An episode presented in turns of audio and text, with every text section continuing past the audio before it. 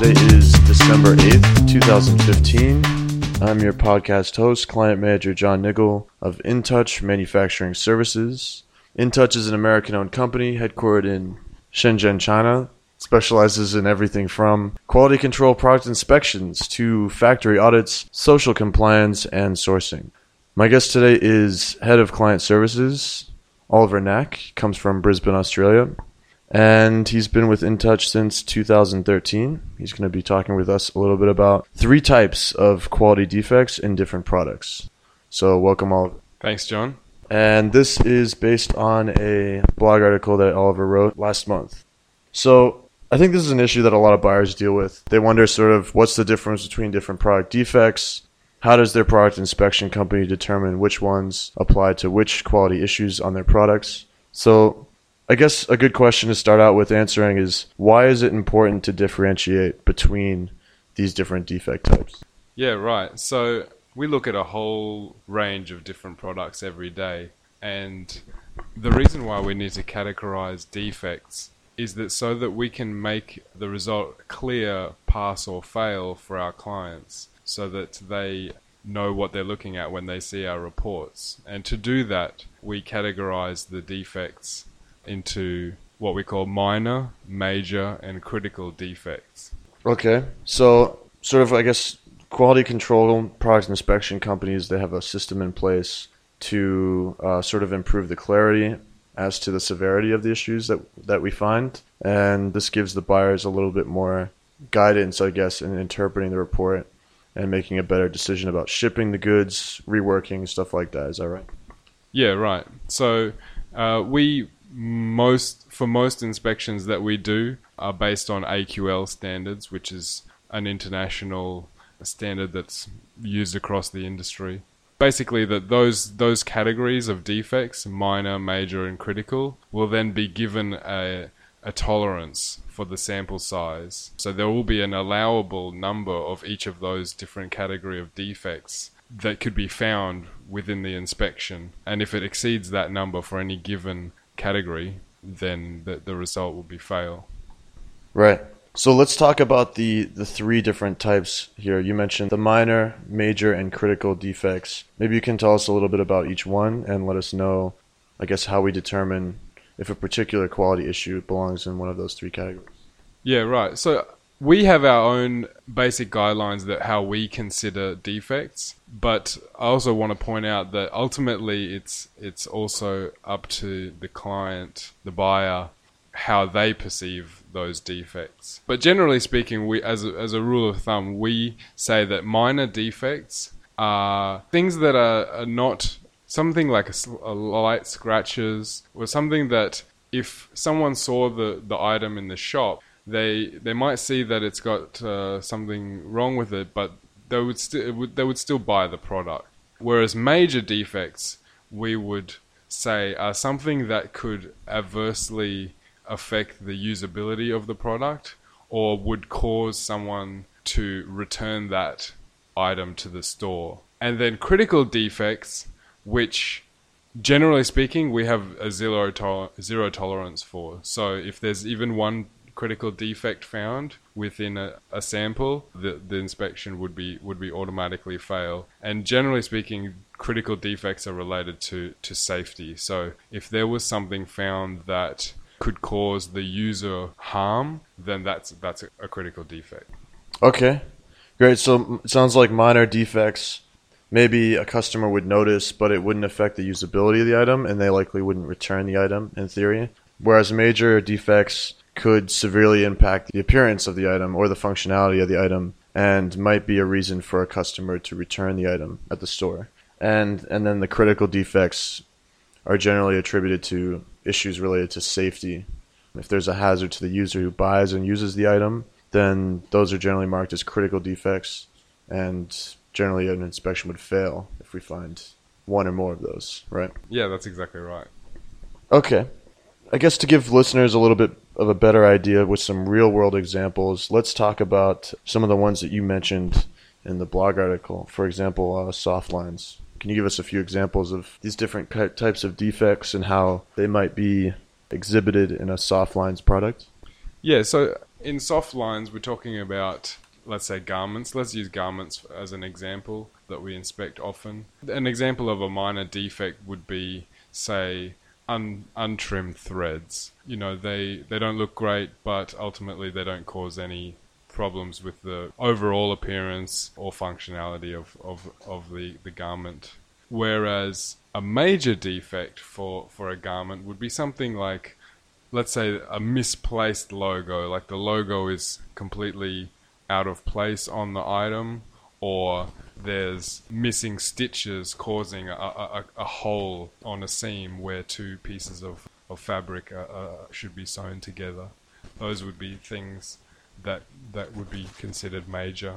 And then going for further, the critical. I mean, generally speaking, for critical uh, for for garments, there's not a lot uh, for for product safety, let's say. But an example would be because quite often blades are used in the in the manufacturing process to, to trim items. It's possible that a, a blade can be actually packed in with the goods when they're shipped. So when we're opening the samples at the factory, if we found a blade or a cutting tool in amongst though that uh, that sample, that would be considered a, a critical defect and could pass uh, could fail the inspection.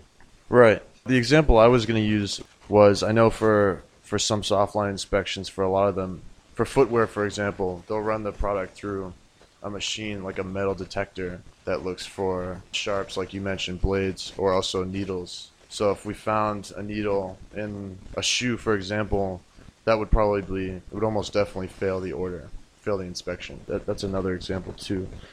Another example that you talked about in the article is, is hard lines. Do you want to talk a little bit more about about uh, some examples there? Yeah, so hard lines, generally speaking, any products that use hard materials tools and things like that, things made of metal, etc. So something that would be considered minor on a hard lines item might be light scratching on the surface, something that you know, yeah, again, visually doesn't look great, but is not really adversely affecting the, the use of the product. Major would be things like a broken piece off a, off a corner. Let's say if it's a, a table and there's a there's a a void or a, a, chip, yeah, off the side of the table, then um, that would be considered considered a major defect. There's more chance of critical defects in these kind of items. Things like sharp edges or burrs, or particularly on products where they're welded, where metal has been welded together the the what they call slag from from the metal when it's been melted to when it's welded can produce um, sharp points. Um, so they, they need to be cleaned up or smoothed over. Otherwise, yeah, that can potentially cause harm to a consumer. Okay, yeah, yeah, I would agree with that. You know, furniture can have chips in it. You could have some scratches, major and minor defects, respectively, and, and also the example with the welding is a great one too. Whenever you have metal being joined with a weld, you can have issues related to, to that, like sharp edges created, points created there that could pose a, a hazard to the to the user.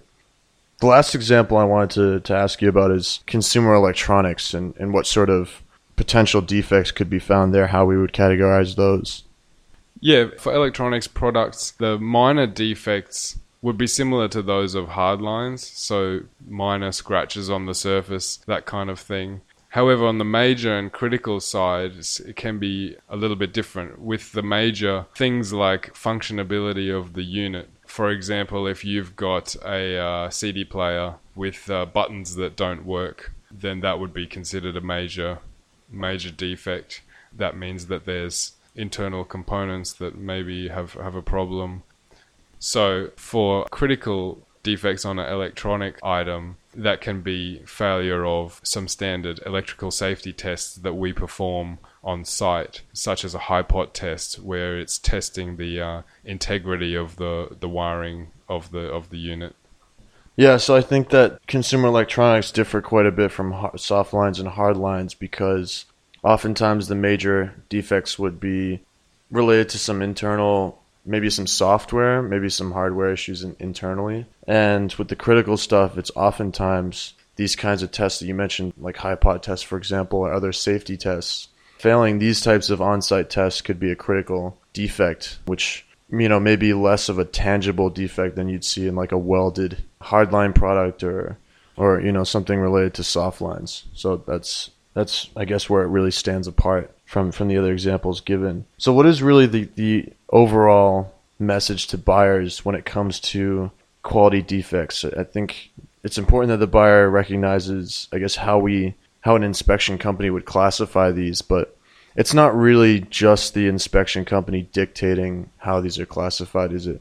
Yeah, well, we always stress to our clients how we consider defects, but that we always ask for feedback on how the client, how the buyer views the, the issues.